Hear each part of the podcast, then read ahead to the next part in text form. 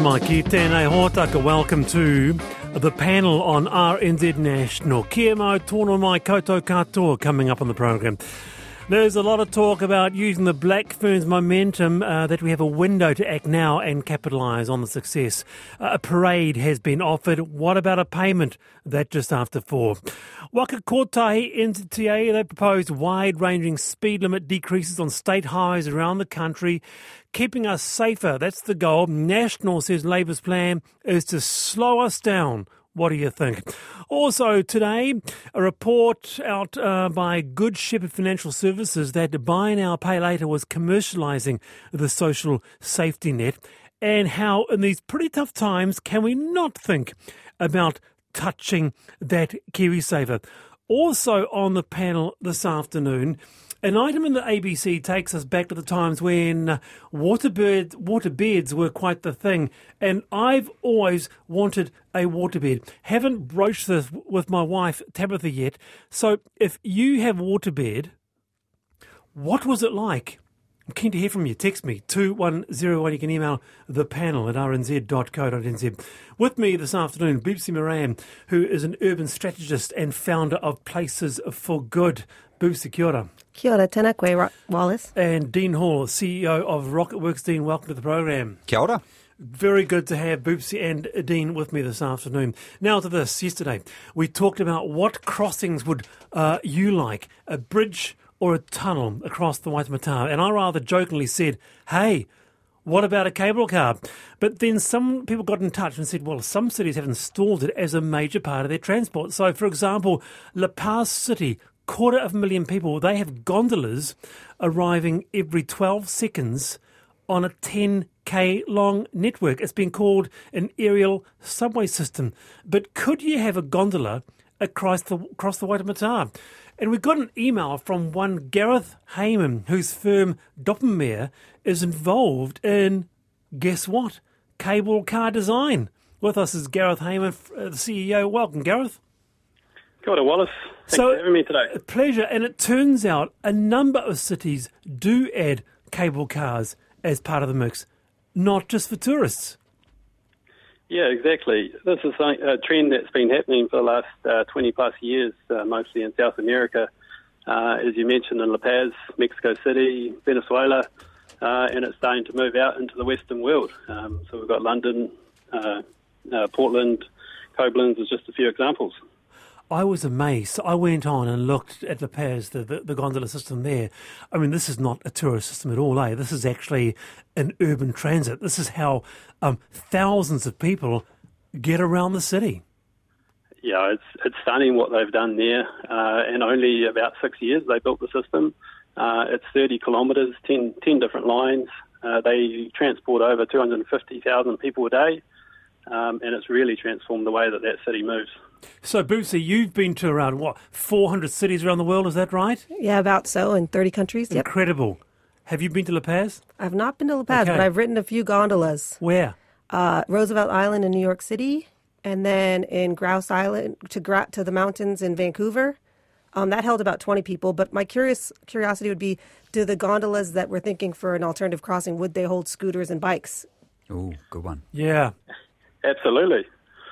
I think that's uh, one thing that people um, quite often uh, don't quite realise is that the gondolas there that we would use to go across the harbour would be 20 to 30 passenger cabins. Wow. Um, so it'd be very easy for you to roll your bikes in and out of uh, the gondola cabin Well, you. in fact, they do that when you go up the Luge and Rotorua. You put your mountain yeah. bikes in. That's how mm-hmm. you put your bikes up. Dean, what do you make of this? Yeah, same in Queenstown. They do that as well. Yeah, going yeah. down the Luge. I, love, I like it. Yeah, you like it. You think? Uh, I mean, this is it, uh, Gareth. I mean, uh, uh, the issue here is the eye-watering costs of a bridge or tunnel. So we're looking at around about um, fifteen to seventeen billion dollars. Could an urban gondola, and be serious with me, be serious, could it be part of the mix in Tamaki Makaurau? Yeah, absolutely. And I think that's one of the thing, uh, key things there is, is the cost. I mean, generally a, a gondola is about one third of the cost of uh, light rail on the ground. Um, so, uh, in pa- uh, a recent project in Paris is a good example that it's costing around $50 million per kilometre. Um, so it would be quite cost efficient to be able to get across the harbour. Um, and the other part of the mix as well uh, is the build time. Uh, Minister Wood over the weekend said that he wanted to have something in by the week uh, by the end of the decade. Uh, this this is a realistic option to actually have something in with, by the end of the decade.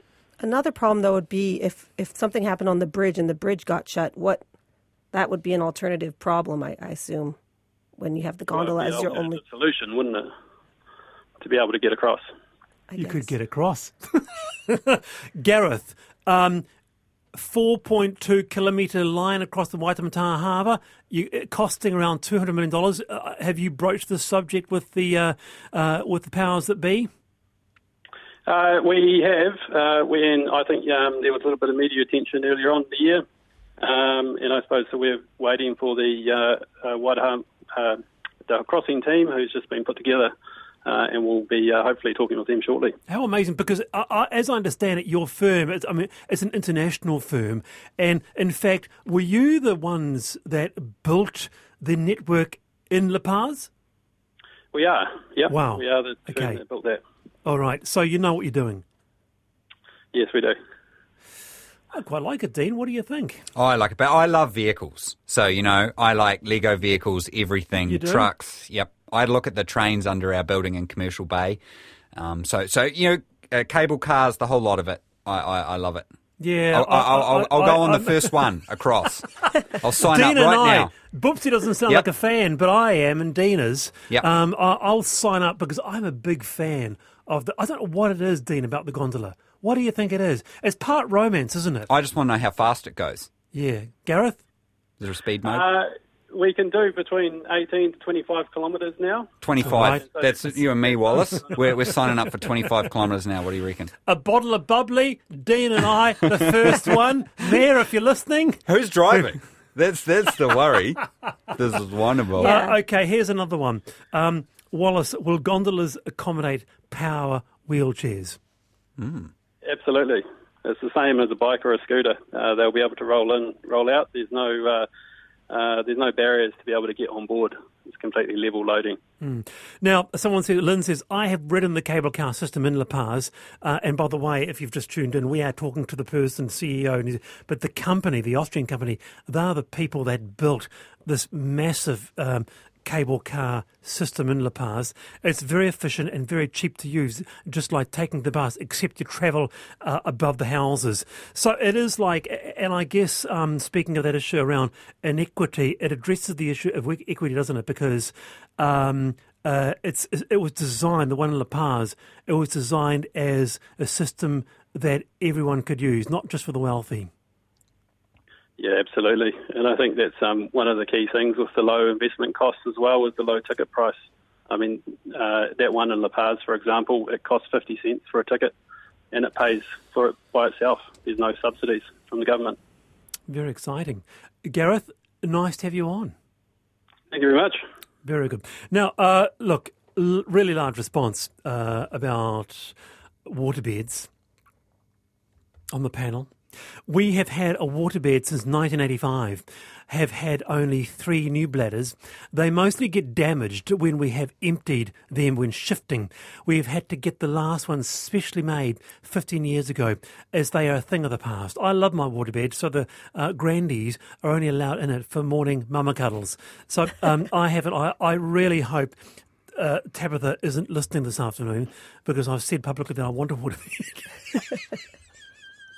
Uh, and um, I haven't yet uh, asked whether um, the household will like one, but I want to get your opinion on this too. One zero one, uh, is it worth me getting a waterbed? All right, uh, time for I've been thinking. Uh, Maran, take it away. Well, Wallace, I get I just got back from international travel after three years seeing my whānau back in the States, and I was wondering how people transit from the actual airport to where they need to be.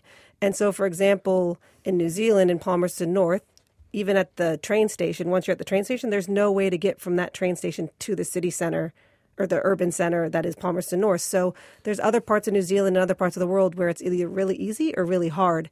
And I've been pleased to hear that the link is really great now from the domestic terminal in Auckland. But I'm just curious. Um, I've been thinking a lot about how we can make it easier or where it is easy and where it's hard. Where do you start? Is a disgrace, isn't it?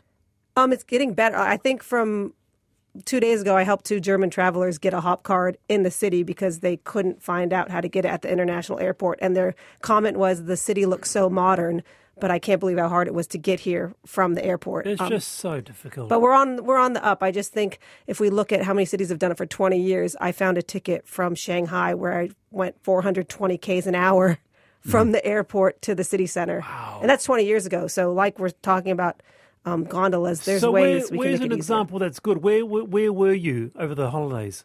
Uh, where it was good is San Francisco. SFO is amazing, and the best part. So, having hope, LA. Everyone talks about how they can't wait for the light rail to the city. They're saying soon you'll be able to take public transport to LAX.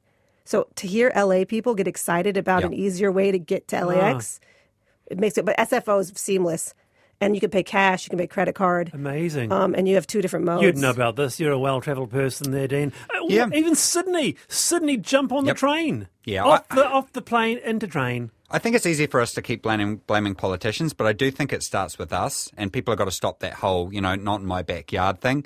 We just need to, you know, get out there with bulldozer, carve a line, chuck it in. Um, but yeah, I know throw, it's not quite that throw easy. the RMA aside. Well, it's uh, out Well, now. I throw mean, we- democracy aside, Dean, and just bulldoze people's homes. Well, uh, maybe I. You said it was, not me. But yeah, no, I think, um, uh, you know, it's, it's a difficult one. And I think we keep kicking the problem to someone else. Um, but uh, super important um, to have those arterial connections. Would you support uh, a better line system out to Auckland International?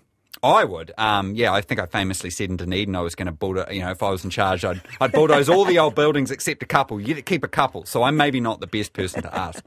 Progress. Yeah, good on you. All right, uh, thank you, Boopsie. Uh, Dean Hall, I've been thinking, what's your IBT, Dean? Uh, my big one is about listening, particularly for leaders. So, with the whole Twitter meltdown drama um, that's been going on, there's been some really good examples of how it's not, as a leader, I, I watched this really good presentation about the importance of listening to um, your staff uh, because it's actually your staff that are responsible for providing your products and services to your customer. Um, and it, it was really thought provoking, and I, I've had to do a lot of learning around listening. I'm not sort of a natural listener, really. Might be a big surprise. Um, probably not to anyone who knows me. But so it was something I really had to work on. And so I think uh, for all the listeners out there who might be in leadership positions, uh, uh, or working with other people, you know, I think it's a, it's a real skill you've got to practice, and, and I think uh, there's a real teachable moment maybe from the Twitter drama about um, about listening to your staff and realizing you're in it as a team, and it's not just about listening to your customers and then maybe you know pulling down your team at the same time. Well, you're a CEO, so lesson well learned. That list, because listening, uh, what a cliche. It's such a skill, isn't it? It, I think it's a skill, and you have to Sitting practice. down and yes, yeah. Yeah, and you have to consciously practice, or at least I did. Um, so yeah, I, I think, carving out time, right? It's carving out meetings and having those one-on-ones and and being real conscious about it always very difficult. I think, um, and, I- and doing doing even courses. I gave a stuff very close friend about 10 years ago the red card. Um, Mm-hmm. A person, a clo- very close friend, who used to talk and talk and talk and not listen. I sat him down and I said, Mate, you talk too much. But was it well received? You no, he was shocked. Oh. He sat down and he Hmm. was, he was he's stuttering and flabbergasted. I said, "You talk too much, and you never listen. You never listen once." And he went all red, and he phoned me up about a week later Hmm. and said, "You're right." Yeah, yeah, that's good. And it's it's a con- I think it's something that you have to consciously pick up um, and and constantly think about and practice. Yeah, and totally. I think as someone who also is notorious for talking a lot, which is why I guess I'm able to do this kind of stuff. But I think it's really important to give those time to people when mm-hmm. they. And a lot of my work is amplifying voices, so I listen a lot more now and spread that. No. Good on you, Boopsie Maran and Dean Hall with me this afternoon. Do stay with us. Tuesday afternoon, lots to take in till 5 pm right here, the panel on RNZ National.